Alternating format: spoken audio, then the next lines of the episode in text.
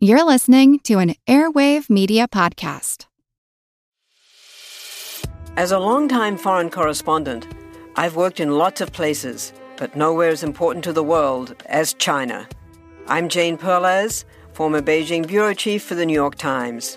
Join me on my new podcast, Face Off US versus China, where I'll take you behind the scenes in the tumultuous US China relationship. Find Face Off wherever you get your podcasts. Want to learn how you can make smarter decisions with your money? Well, I've got the podcast for you. I'm Sean Pyles, and I host NerdWallet's Smart Money Podcast. Our show features our team of nerds, personal finance experts in credit cards, banking, investing, and more. And they'll help you make the most of your money while cutting through the clutter and misinformation in today's world of personal finance. You'll get clarity on strategies to help you build your wealth, invest wisely, shop for financial products, and plan for major life events. Listen to NerdWallet's Smart Money Podcast wherever you get your podcasts. I'm Chris Hanna, and this is the Earn and Invest Podcast.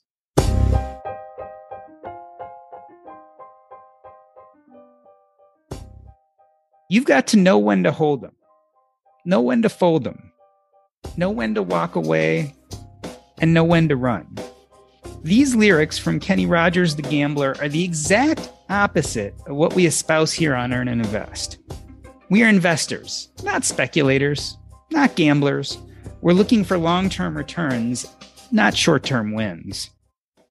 The gentleman I'm going to interview today eschewed Wall Street and became a professional blackjack player. He then turned mental gymnastics into physical by transitioning to working five simultaneous gig jobs to support his pursuit of Brazilian Jiu Jitsu. He now brings all this experience to the role of financial coaching. The professional blackjack player is now a strategic planner and builder of good habits. So, what did he learn along the way? What can the gambler teach us about smart money management? Chris Hanna is an entrepreneur and financial coach. He helps clients organize, manage, and invest their money to gain peace of mind, spend more time doing what they love, and build wealth with confidence. Chris, welcome to Earn and Invest. Tell us how in the world you became a professional blackjack player. Yeah, thanks so much for having me. Uh, well, senior year of college, I had a, a choice to make. Everyone is figuring or thinking about what they want to do after school. And I was either going to take a job on Wall Street or play blackjack. And uh, I, I probably could have done both, but I saw it as I'm either going to go and be an employee or I'm, I'm going to pursue entrepreneurship. And I had just desperately wanted my independence from a young age. So, I mean, I, I didn't really care for school. I made the best of it, regular school, college, even. I, you know, I made the best of it. But when the time came and I had the opportunity to do something different, I took it. Uh, and I also had in mind, you know, if I'm going to take some sort of risk like this, I might as well do it when I'm younger. I don't have a family to support. You know, I'm, I'm straight out of college. There's no better time. Just prior to the second semester of senior year, I had reached out to my roommate, who was also a numbers guy. And I, I said, Hey, have you ever thought about counting cards?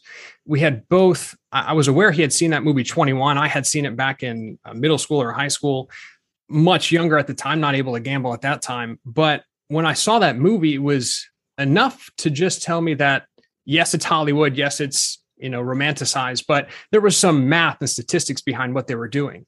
And so now at I think 22 years old, able to gamble, I said to him, I, I think we can really make some money doing this. And so from the the day that we got back from that winter break, uh, senior year of college, we started practicing. We got a whole bunch of books. We learned how to count and practice all these different skills that you need to be a professional blackjack player within days after i mean even before we graduated we started we went to a local casino and then certainly after we graduated uh, it was just we hit the ground running I want to get into the specifics of card counting, but before we do, let's talk about that dichotomy a little bit of Wall Street versus professional blackjack player. At first, they sound very different, yet, as you're talking about the mathematics, I start to feel like there's some similarity there. Yeah, there is. I mean, the big thing for me was that I think, like most finance majors, the certainly early on in college, the goal is to land a, a role at an investment bank. And the as I started to get more experience and, and, see what that really meant and what that entailed, hearing about these two year rotational programs that happen after you graduate, it it just sounded miserable. And I had uh, an experience interning at a hedge fund my going into my junior year of college, and I sort of saw the light of hedge funds and investment firms versus just you know 6 a.m to midnight in an investment bank for two years reporting to a managing director. And so i saw the light of uh, of hedge funds and, and thought okay i'm definitely don't want to do that investment banking route. An investment firm seems more like up my alley but then i saw this light of entrepreneurship through blackjack potentially. And yes they they have similar you think about things similarly. You've got to run the numbers. You have to think about things analytically. Uh, and ultimately yeah it, it came down to employee versus entrepreneur which one did i want to pursue? So you had a safe path. It sounds like you had a traditional finance degree. There was a safe path to take. Tell me what how your parents reacted to this they were not happy they were not happy at all actually I, I, wanted to include them in the in the conversation before i actually made my decision i i remember calling them up and they were uh, almost surprised that i was even considering doing that. Like that, she, there were in their heads. There's no, there's no consideration to be made. Like this is, like you're saying, it's it's the secure path. It's the my my father's an immigrant from Lebanon, and like other sons and daughters of immigrants know, like they believe in the college route to a secure job afterwards. And so, yeah, they were not happy. But like I said, I just, you know, it. I, I I stuck to my guns. I felt like this, it feels right. And so I've I've oftentimes led by that intuition and that gut feeling, and um, yeah, they they eventually came around to it. You know, I mean, they were support. They've always been supportive of me. So it it didn't go well at first, but in time, that yeah, they came around to it. I'm interested in the fact that when you talk about professional blackjack playing, you use the term entrepreneurship almost in a sense. I personally, before this conversation, was thinking that was more like being a professional athlete as opposed to being an entrepreneur. Yeah, it could be. I, in my head, I just thought, how can I? When I thought about entrepreneurship, and even now, it's it's how can you make money on your own? Whether you are creating a job for yourself or outright starting a business that you can scale, one way or another, if you're doing it on your own, uh, that's how I'm thinking about entrepreneurship. And yeah, it could be through professional blackjack. It could be through you know being a professional athlete, but and, and not by yourself, right? That's it's it doesn't mean that you don't have help along the way, but are you your own boss, really? So the thing they say about casinos is that the house always wins. Tell us about card counting. I mean, were you successful and how did it play out as a way to support yourself? Every game in the casino has a house advantage. It's the average amount that a casino wins per dollar that is wagered. So what that means is, you know, take a game like roulette. On average, you lose a little over 5% of everything that you wager. So if you're playing $100 per spin over time, over the long run, you're going to lose about $5, you know, per per spin. In blackjack, if you play perfect basic strategy, basic strategy is is just it, it, there's one correct play for every possible hand and if you play perfect basic strategy and the rules are advantageous, some casinos nowadays, there's just some terrible rules. Like the, the payouts are different. They have uh, rules that you know aren't, aren't great. But when they are when when it's advantageous if you play perfect basic strategy the house advantage is just half a percent. So you're talking about 10 times less more better than roulette. When you count cards you're not doing anything differently than just flipping that edge. So although that half a percent advantage that the casino has is sort of standard, it actually fluctuates as the amount of high and low cards fluctuate throughout gameplay. So if as long as you are betting a lot when the advantage is higher and betting lower when the advantage is lower, you are flipping that edge. And yes, we we won money over the long run. We had to get a lot of hands in to, to see that. There's a lot of fluctuation. And so to your question about how that you know how I was we were able to use that to support ourselves. It, it was tough at times because we we ran some numbers but not all the numbers, and we on our it's easy to see our expected value and standard deviation in front of us on a computer screen. But then when you're at the casino, sometimes winning hundreds and thousands of dollars, sometimes losing hundreds and thousands of dollars, it's uh, it, it could it was tough to stomach that at times. And when we relied on that as a source of income, that's when it really started to hurt. a, a few months after we graduated college, this is my my blackjack partner and I, my college roommate. We drove out to Vegas from Washington D.C. is is where we went to school. We drove out to Vegas, stayed there for about a month, just playing every single day for logged hundreds of hours playing out there. By the time we came back, I mean, we were on it. We felt good. We hit different casinos on our way back along the East Coast. And we actually had a week over a 24 hour span of gameplay where we made about 10 grand, which for us was quite a lot. And it gave us the confidence to sign an apartment lease.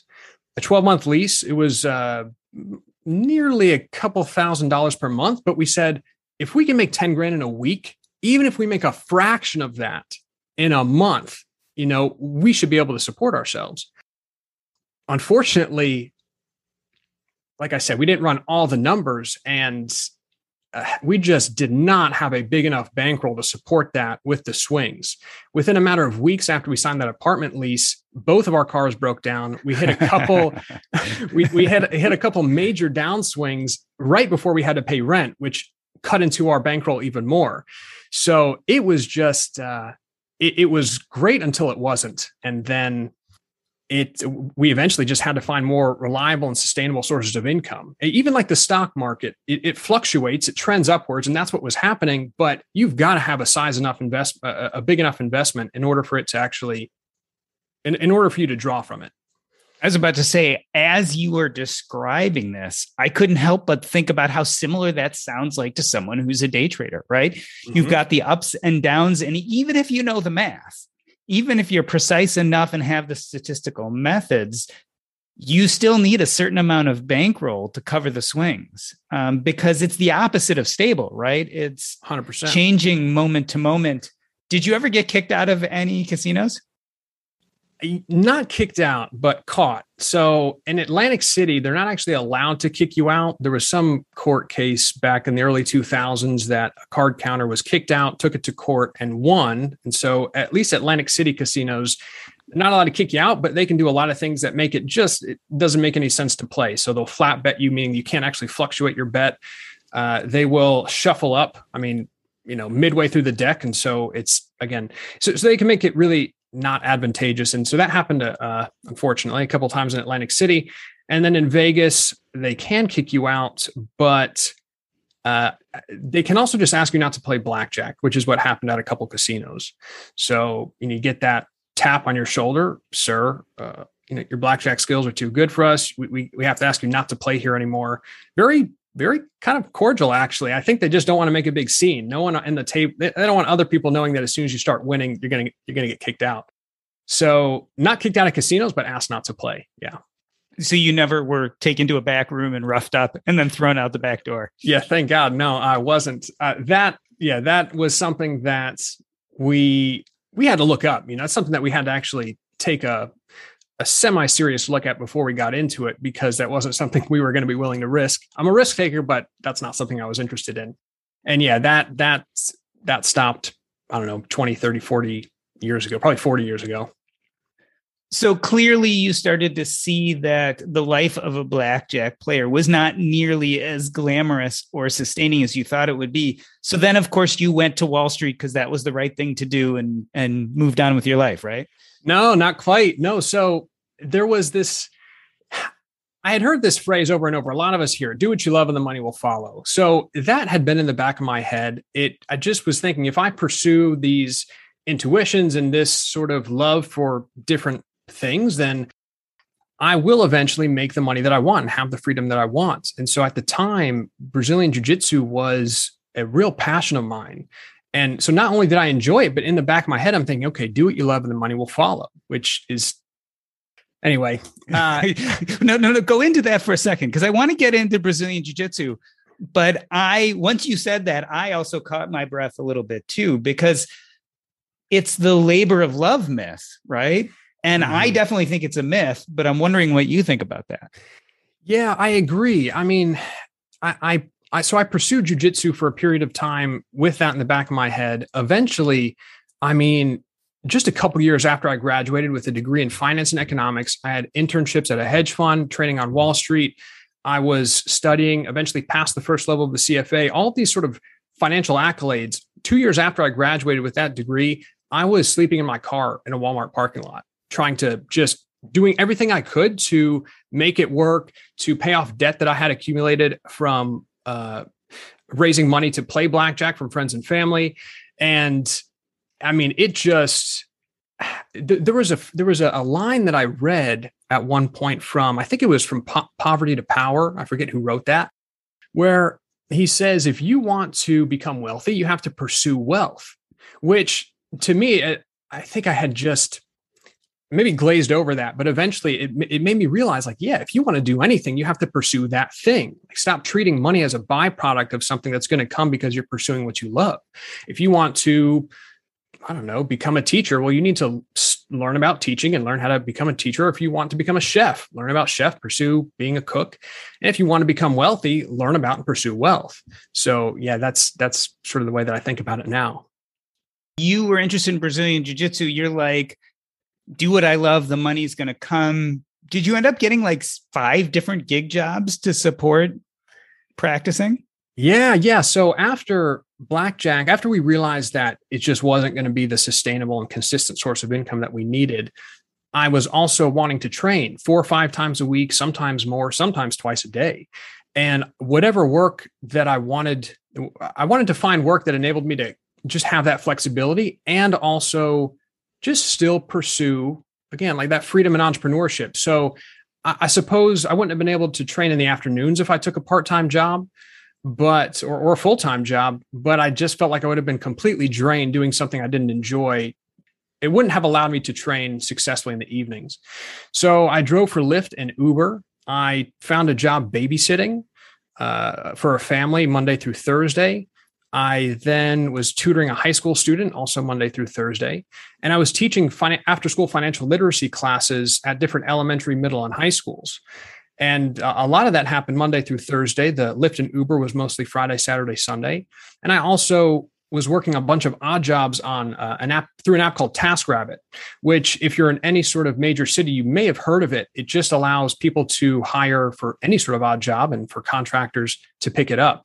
So, I mean, I did I did literally whatever I could. And especially TaskRabbit was fun. You could just pick up tasks as they came. So I waited in line for people that there was a certain restaurants in Washington, DC. You had to sort of wait in line, get your reservation hours in advance. I waited in line, deep clean apartments. Uh, one was infested with fruit flies, had a 24 hour eviction notice. I kind of swooped in. I felt like a hero there. and um, I took a, about a six or eight hour job for like 75 bucks an hour. The guy was across the country and, and uh, two other sort of taskers had taken that job, showed up to the apartment, and left because they they weren't going to do it. So I mean, whatever I could do, I I I did. I guess. Was it worth it? I mean, you talk about if you're interested in wealth, you have to pursue wealth. You clearly weren't doing that at this part of your life. Looking back, were you a little naive? Yeah, I think so. And I remember a conversation I had with my jujitsu coach, elite grappler. He's a UFC fighter.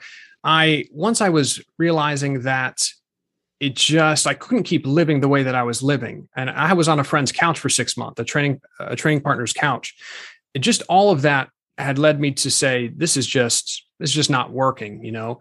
And I told him that I wanted to take maybe a three or six month break and sort of figure out how to make things more sustainable. I I knew people were making money from their laptops. I was vaguely aware that you know that was possible, but I just didn't really get it and he said to me, you know, if you if you want to become elite, if you really want to take this to the highest level, you've got to be willing to sleep in a cardboard box.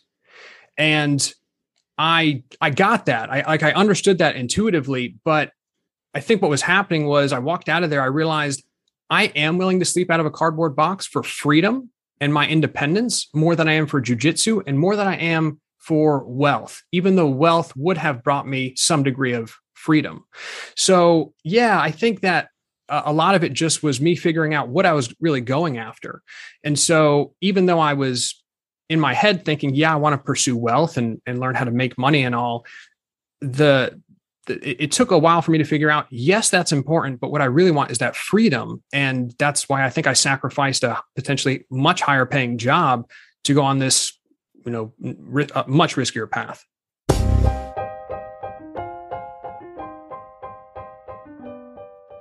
We're talking with Chris Hanna, former professional blackjack player, jujitsu practitioner, and now financial coach. We're going to take a short break. I'm Doc G, and this is Earn and Invest.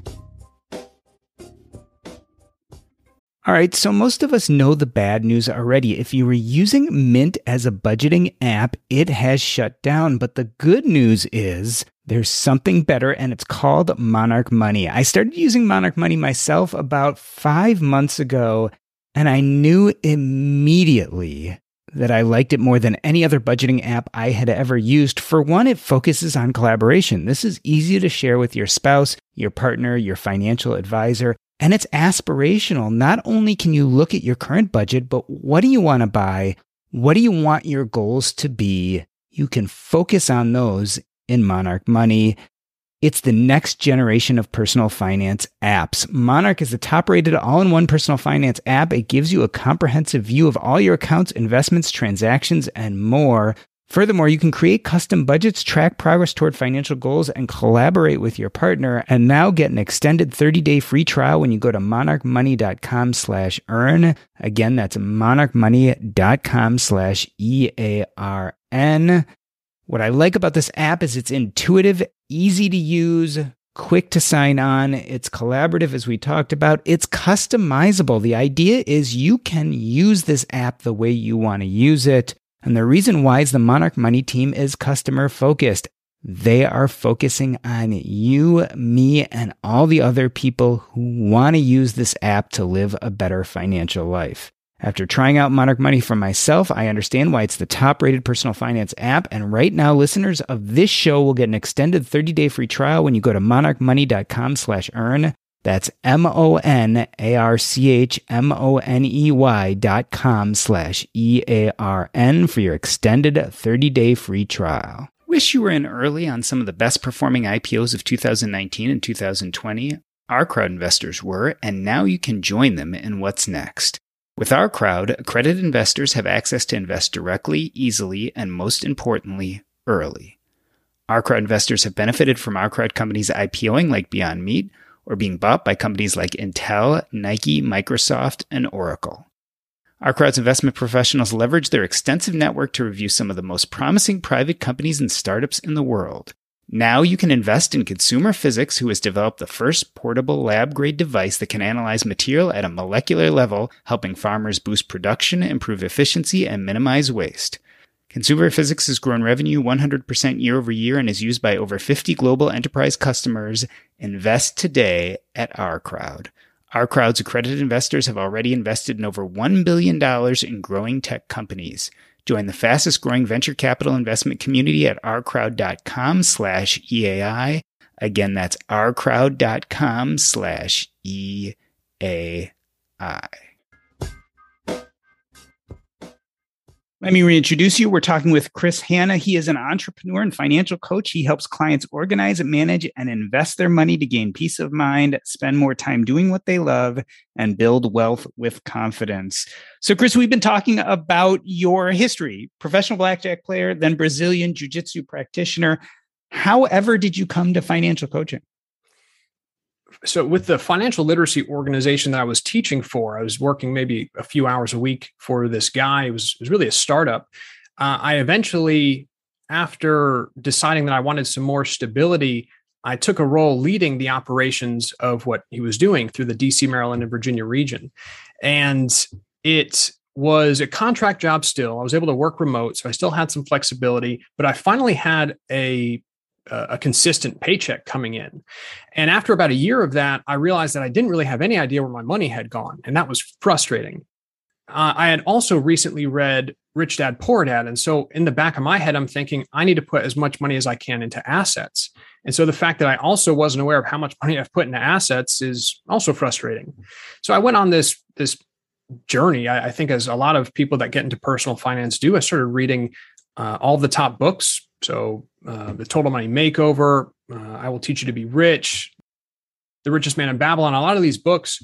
And I still felt unfulfilled when it came to practically deciding what to do with your money and then sort of ensuring that you stick to those decisions. Those are a couple principles that I've identified now that I didn't back then, but not a lot of those specifically like Rich Dad Poor Dad and the Total Money Makeover, they do an amazing job, in my opinion, of addressing some of the higher level mindsets and and even some of the mid-level action items like the baby steps.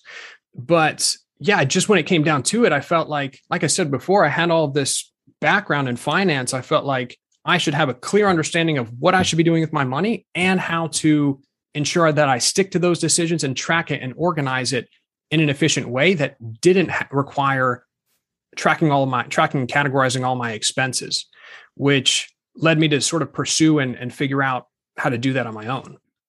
Compare and contrast the training you get as a finance major in college or business school versus that self-taught journey you went on reading about personal finance. A lot of people don't realize we're talking about kind of macroeconomics when you're in your finance class versus personal finance. It's a very different thing. Did you learn anything from your college degree that actually helped as a financial coach? Well, you're you're spot on in it being very different. In fact, when I went to study abroad my junior year, I was trying to get credit for a personal finance class, and I had to struggle to get that approved. the, the, the head of the the, the finance department was trying not to let me get credit for that, saying it was like too basic. I'm like, this is teaching you about personal finance and taxes and all this stuff. So not only was it not taught, I almost struggled to get it taught through my own pursuits. Yeah, finance in college is very much corporate. It's teaching you how to land a job at a big bank or an investment firm or you know one of the big four accounting firms and I don't know, I, I push paper. Like, I mean, that's very biased for me because I'm just not a fan of that side of it. But uh, yeah, I mean, it was just far too, it just wasn't applicable to the nuances of actually being good with your money. I mean, when you receive a paycheck or when you make a sale, you, it doesn't matter if you know how to price an option. It matters, am I making a conscious decision about the best way to use this money? And do I have a plan for it and am I sticking to it? And and that is what you learn when you start pursuing this on your own.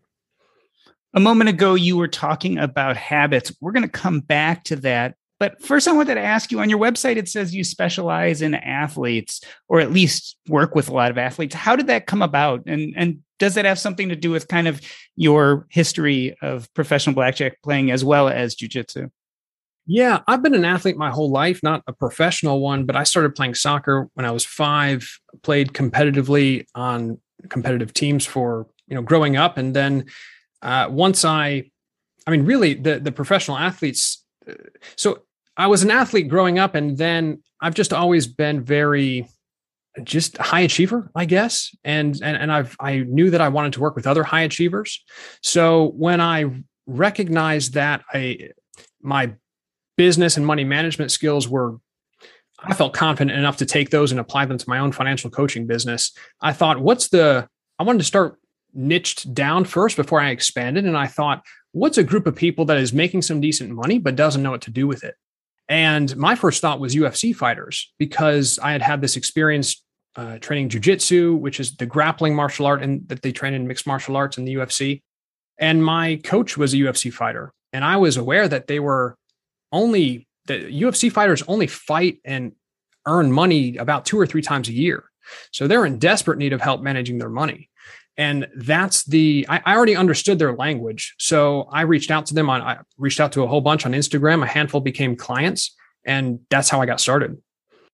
So let's talk about financial coaching. When you wrote me, you said your core message is you can manage your money with simple habits and live your dream. Let's talk about some of those habits. What are the core habits that that really allow you to have this freedom that you were searching for so much when you started your career?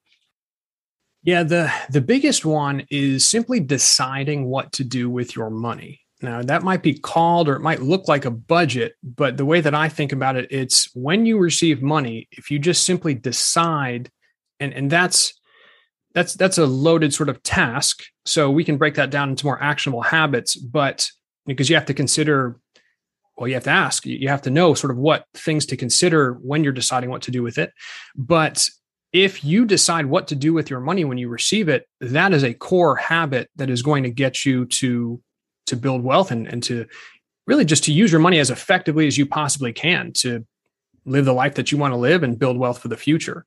So certainly deciding what to do with your money, paying attention to it and just keeping track of it at least on a monthly basis, which means you have an up-to-date pieces of paper or a spreadsheet that says these are my assets, my liabilities, my income, my expenses, and my goals.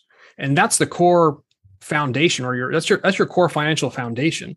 So if you can keep those up to date at least every month, you can know where you're starting from uh, and also where you're going if you have your goals written down there.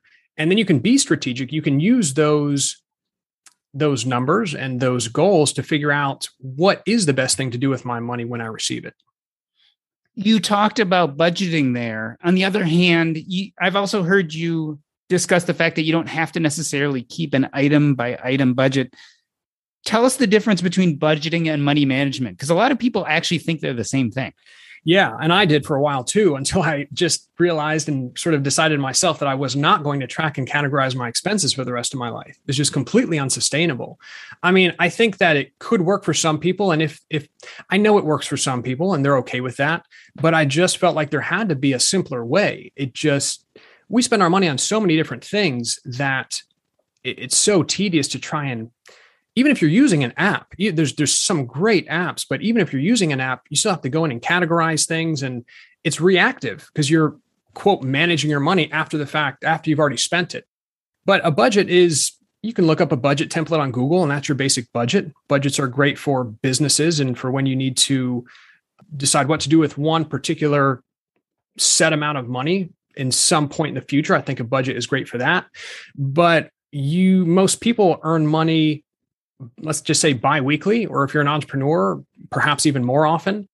And when I think about managing money, I think about on at least a biweekly basis, having money coming into one specific account and then the decision making process like i talk about this habit of deciding what to do with your money you can start with a blank sheet of paper. You've got the money let's say you're an employee and you have your direct deposit comes in on friday it's for a couple thousand dollars.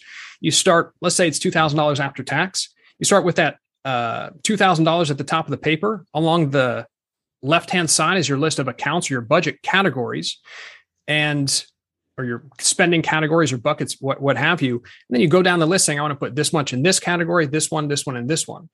And it's it's essentially the cash envelope system with, but it's with uh, bank accounts that, that I use instead. And if you're using bank accounts, the last thing that you want is 10 different bank accounts. You also don't want 10 different cash envelopes either.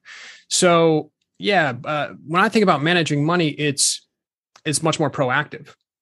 You use the term income account, and in fact, say that that's one of the most important bank accounts you can have. Explain what that is exactly.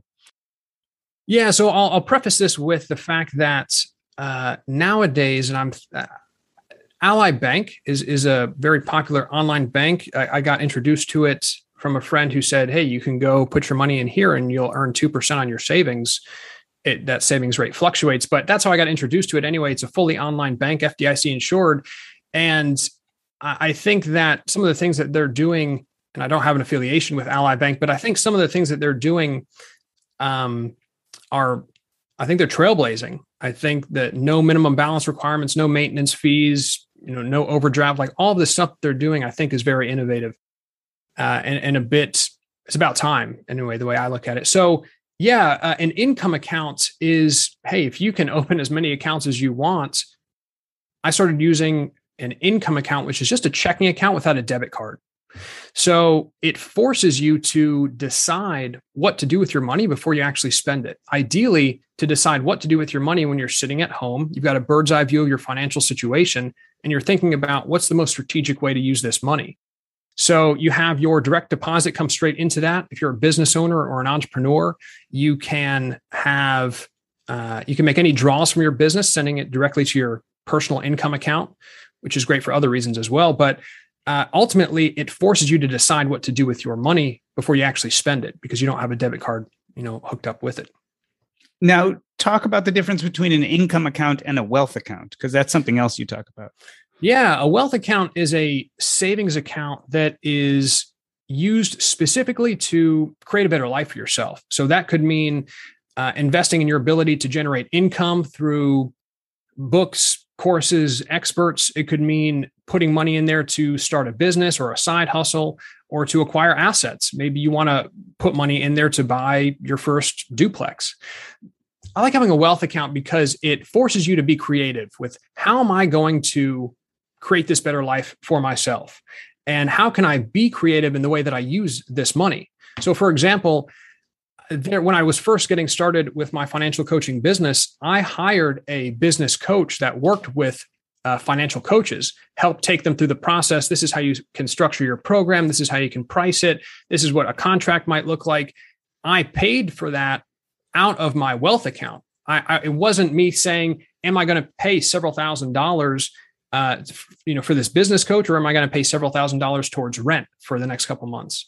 It was, I know I have this money sitting here to be used to either increase my income, could be used for, like I, I used it to buy a uh, a purple pillow. Is a hundred bucks. It was really helping my neck, which I was having pain in at the time. I'm just looking at it as a, yeah, it's it's it's a distinct way to use your money to create this better life. And it sounds like, in a sense, it's it's self investment. Yes, absolutely. It certainly can be. It can. You can also use it if it grows and grows. And I think that there's a time and a place to invest in retirement accounts. I think it's also valuable. Uh, I actually think it's valuable to invest in both at the same time, both in your wealth account and in retirement accounts. But uh, as it grows, if you want to use your wealth account, I work with a client. She's putting money aside there for to, to put her first down payment down on a on a piece of real estate. So yeah, you can certainly invest in yourself. You can also invest in assets. It sounds like people sometimes make their money management real complex. You talk of simple systems. Are we making it overly complex when we're talking about how we manage our money? I think that the default is to use a standard budget template that you find on Google and use 10 or 15 plus different categorize uh, sorry different categories itemized through every possible expense you could possibly have. And then through that process it just like i said in my opinion it, it becomes unsustainable for for a lifetime. Uh, so on that side of it i think it's complex. I also think that when you go on google and search how to manage my money it comes with the sort of this is what you should do, but this is not quite how you do it and the systems that you're using to do it. So, yeah, I think that there's a there's of course a lot of information on a lot of different things. Anything that you want to uh, that you want to learn is going to have a ton of information out there on it, and I don't think that it's simple enough in most cases. Do we overtrack? I mean, that's another thing where you're talking about kind of the ups and downs of budgeting. Should if, we be tracking less and more looking at categories? Yeah, if that was the only way to, and ultimately, right, when you categorize an expense, even if you're tracking it, that's what you're doing is you're putting it into a smaller category. Uh, ultimately, though, if that was the only way to manage your money effectively, then by all means, it's better than not doing anything. But there is an easier way. You can just put money into very specific and simple categories like for example, I use three primary spending accounts. Two, I only have two debit cards with them. Uh, uh, to boot. My recurring expenses account is for all my recurring and fixed expenses. That doesn't have a debit card. Well, I guess I technically have a debit card, but I don't carry it around with me. I have it there in case I need to type it in online for the electric bill or something like that. But that that money comes out automatically, and then you just have uh, you've got your needs and you've got your wants. Now you need to sort of create that initial budget, itemize everything, and, and sort of figure out how much do I need for those categories on a biweekly or monthly basis. But then moving forward, as long as you are writing down how much you're putting into those accounts and only using those accounts for their intended purpose, you no longer need to track your expenses. You don't need to know that you spent your money 10 different times on food for the month. You just need to know in total how much did I spend on food for the month. So you've been a financial coach. You're obviously helping many people with their personal finances. What mistakes do you see a lot of people make at the front of this when you first meet them? Almost no one has their financial foundation established. And when I say financial foundation, I just mean assets, liabilities, income, expenses, and goals. So if you're trying to use your money in the most effective way possible to live the life you want to live and build wealth for the future, you've a lot of people have a vague idea of where they want to go, but they have virtually no understanding of where they stand at the moment. So that's that's the first thing that I have new clients do is we establish their financial foundation together. There's not too much to it. I could even break down the categories that you need to write for each of those things. It takes maybe 1 to 2 hours to get everything written down a little bit of research on on your part to look up exactly how much you're paying for your recurring expenses what the outstanding balance on a, a debt or a, you know or your car loan is and then from there you have a springboard to then be strategic with your decisions moving forward up to this point we've been talking about strategic plans money manage- management budget we haven't talked much about the stock market tell us about some of the mistakes people make when getting invested in the stock market, especially early on. Yeah, certainly buying and selling individual stocks based on your hunch or what the hottest stock is. It's what I did when I first got started. 18 years old, I opened my first brokerage account with TD Ameritrade. And I think they gave me, at the time, it was $10 per trade to buy and to sell. But they gave me, I think, two free months of unlimited, you know, commission free trading. And I took that and ran with it. I'm thinking this is how you make money. I this you buy and sell stock and and and that's what I did for those 2 months. Nowadays, virtually everything is commission free. Robinhood really paved the way for that, but now competitive brokers are doing the same. And so it's no longer 2 months for everyone, it's a lifetime of commission free trades where you're just almost allowed. You can just buy and sell stock when you want and I, I think that's one of the biggest mistakes people make getting into the stock market is thinking that they have to trade really actively. It's a hot term too, day trading. Even before you know what that is, you've heard of it. So I think that's a big mistake when uh, certainly in the personal finance community, we're real big on just investing in a couple target date funds, tracking the S&P 500 and with some with some weighting in a in a in a bond fund there's a lot of talk recently about the stock market being overpriced even discussion that maybe over the next 10 to 15 years equity returns will be lower any worries about staying kind of in that broad target fund index space? I suppose it depends how old you are and when you need to draw from it. I'm i mean for anyone that's in their let's say 30s and 40s if you don't plan on if you don't plan on withdrawing from it for the next 20 plus years i don't really think it's a concern.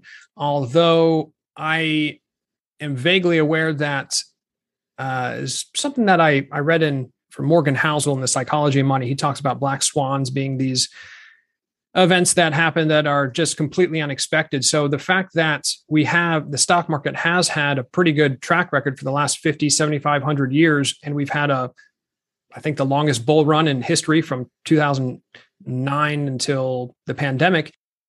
Yeah, I think that it has there's a potential for a black swan or perhaps because i'm saying if there's potential for a black swan then maybe it's not what i'm thinking you, know, because you can't predict it but uh, i'm not i'm not terribly concerned about it i think that as long as the fact that the stock market is representative of specifically the s&p 500 is representative of you know just all industries the the, the biggest most profitable companies i mean if you're diversified in there, I think you're going to be okay in the long run. And there's bigger worries to have if that doesn't do well. You know, get your your your, your bomb shelter and your your canned food and all that. You know, as, as, as people say, if this if the S and P 500 tanks, there, there's bigger problems to worry about.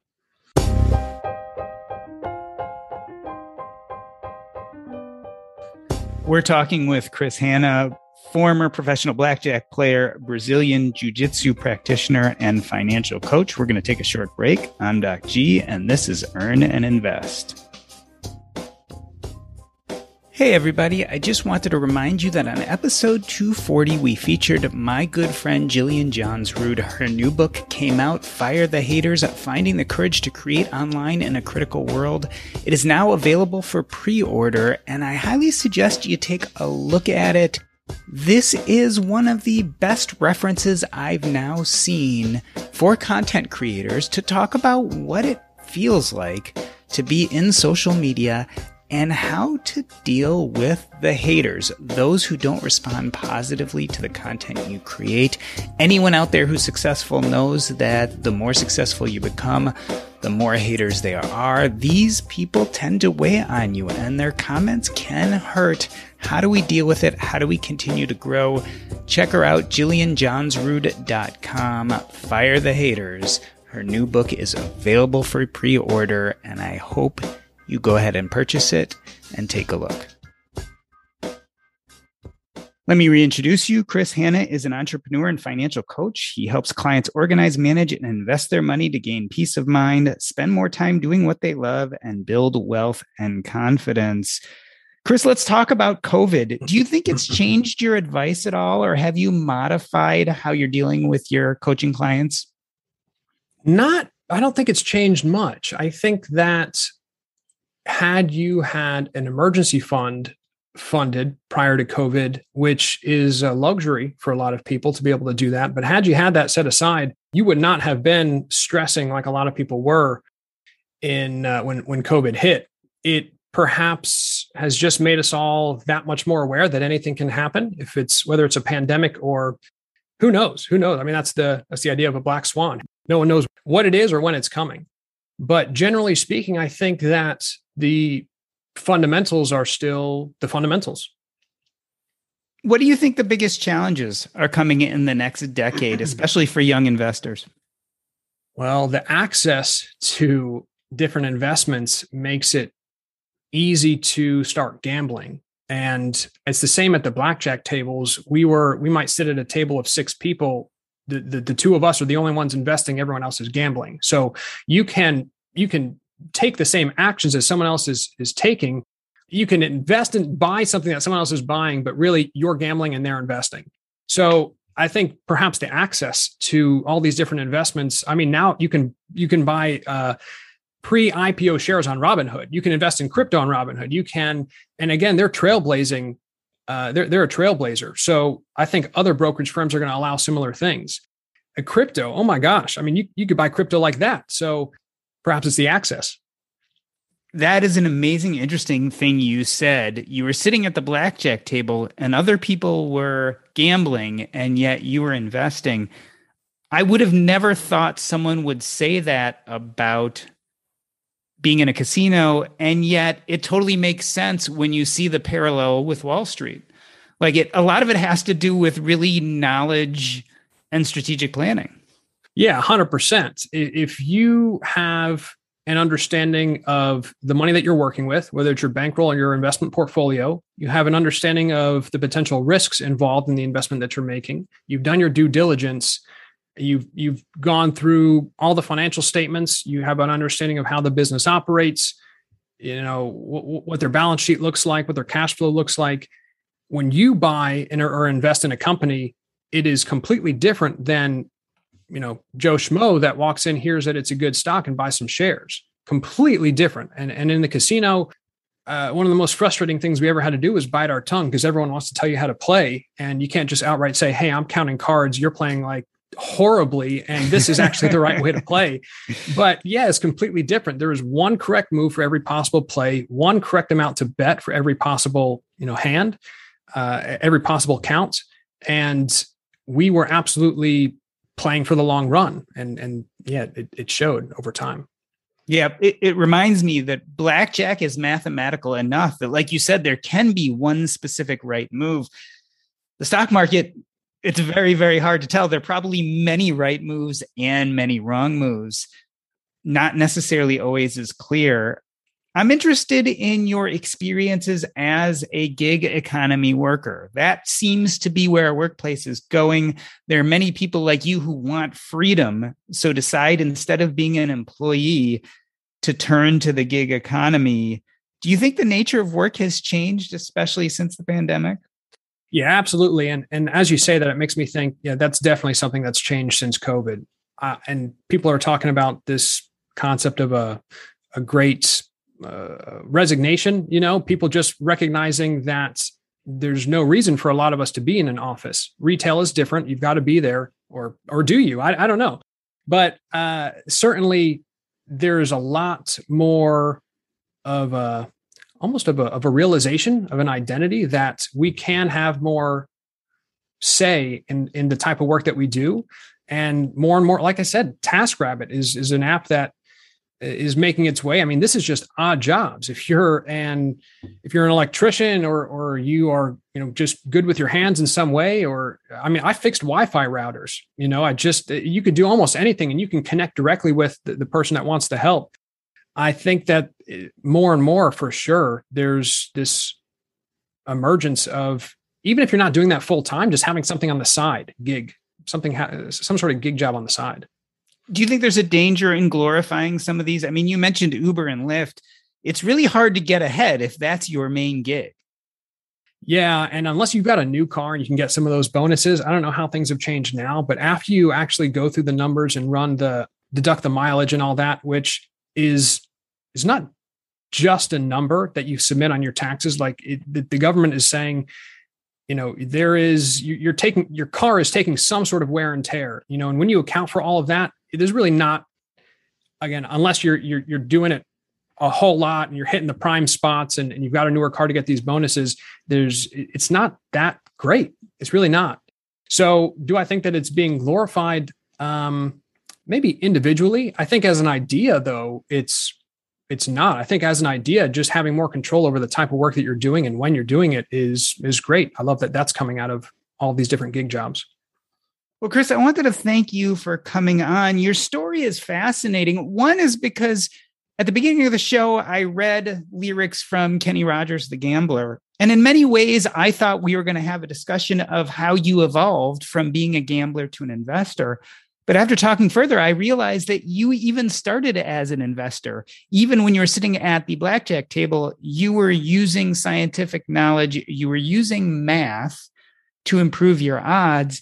Yet you did evolve in the, evolve in the sense that you realized that that wasn't a very easy way to make a living and eventually pivoted and changed your life away from blackjack and even away from the gig economy to become a financial coach as you found that you could put systems and strategy into place and have more freedom in the end than you thought you were getting when you were sitting at the blackjack table. It's a fascinating story tell us more about if people want to get in touch with you, how can they reach you online, and what is up next in your life? Sure. Yeah. If you want to reach me, you can go to my website, chrisallenhanna.com. Uh, there's no H on the end of that, Hanna.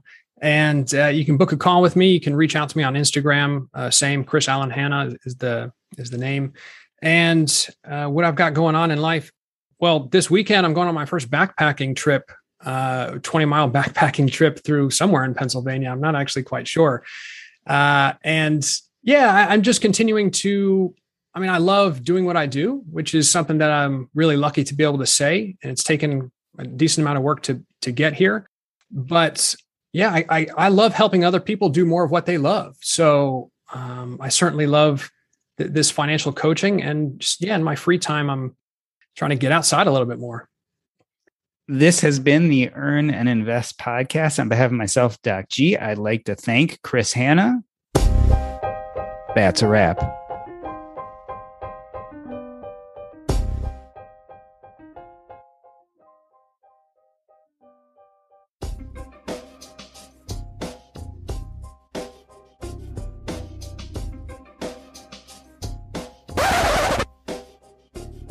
Cool. So, what did you think? Uh, great. Yeah, this, this is fun. Thanks so much. I appreciate it, Jordan. Yeah, I had a good time. I, you know, I, I, think your story is really interesting. And again, I think it went a little bit different than I thought it would in a very good way. Um, hmm. Because I think your your perspectives on kind of your early career choices are interesting. Um, oh, how so?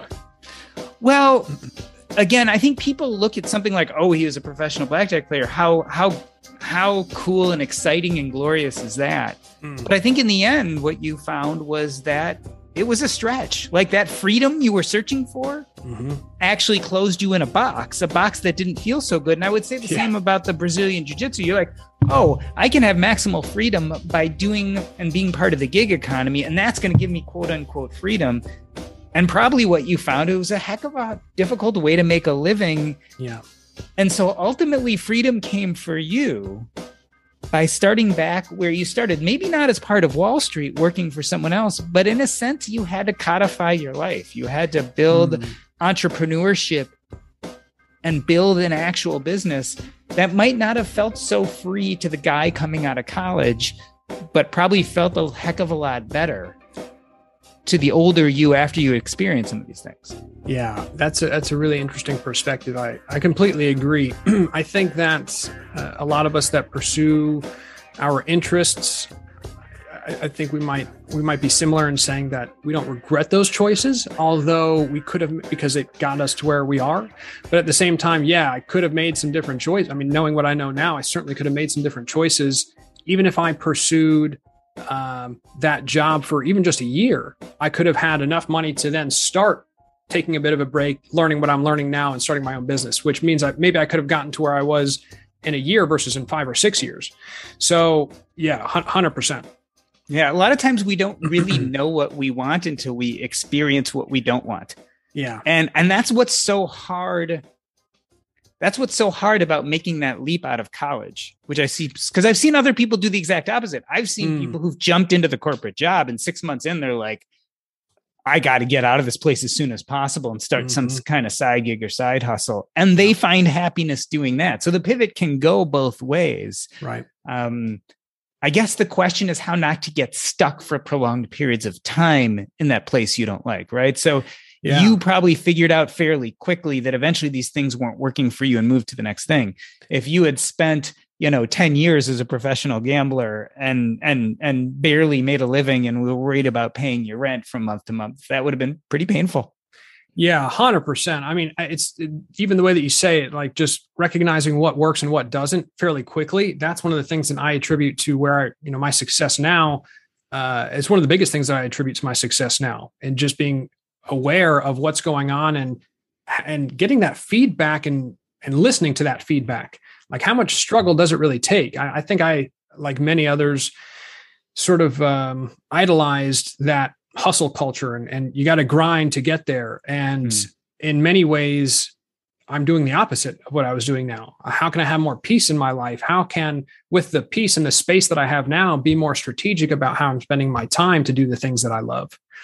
Yeah uh, uh, is there anything you felt like we didn't get a chance to talk about that you really wanted to be part of the podcast? No, no, I think it was great. I think you do an amazing job. Yeah. And thanks. And, I, I, really love interviewing people. I, I just I, getting to why people do what they do it yeah. fascinates me. Yeah, that was fun. Yeah, a whole lot of fun. It was great. It was great meeting you, Jordan. I had a lot of fun. It feels really good to be productive, but a lot of the time it's easier said than done, especially when you need to make time to learn about productivity so you can actually, you know, be productive. But you can start your morning off right and be ready to get stuff done in just a few minutes with the Inc. Productivity Tip of the Day podcast. New episodes drop every weekday, so listen and subscribe to Inc. Productivity Tip of the Day wherever you get your podcasts. That's Inc. Productivity Tip of the Day wherever you get your podcasts.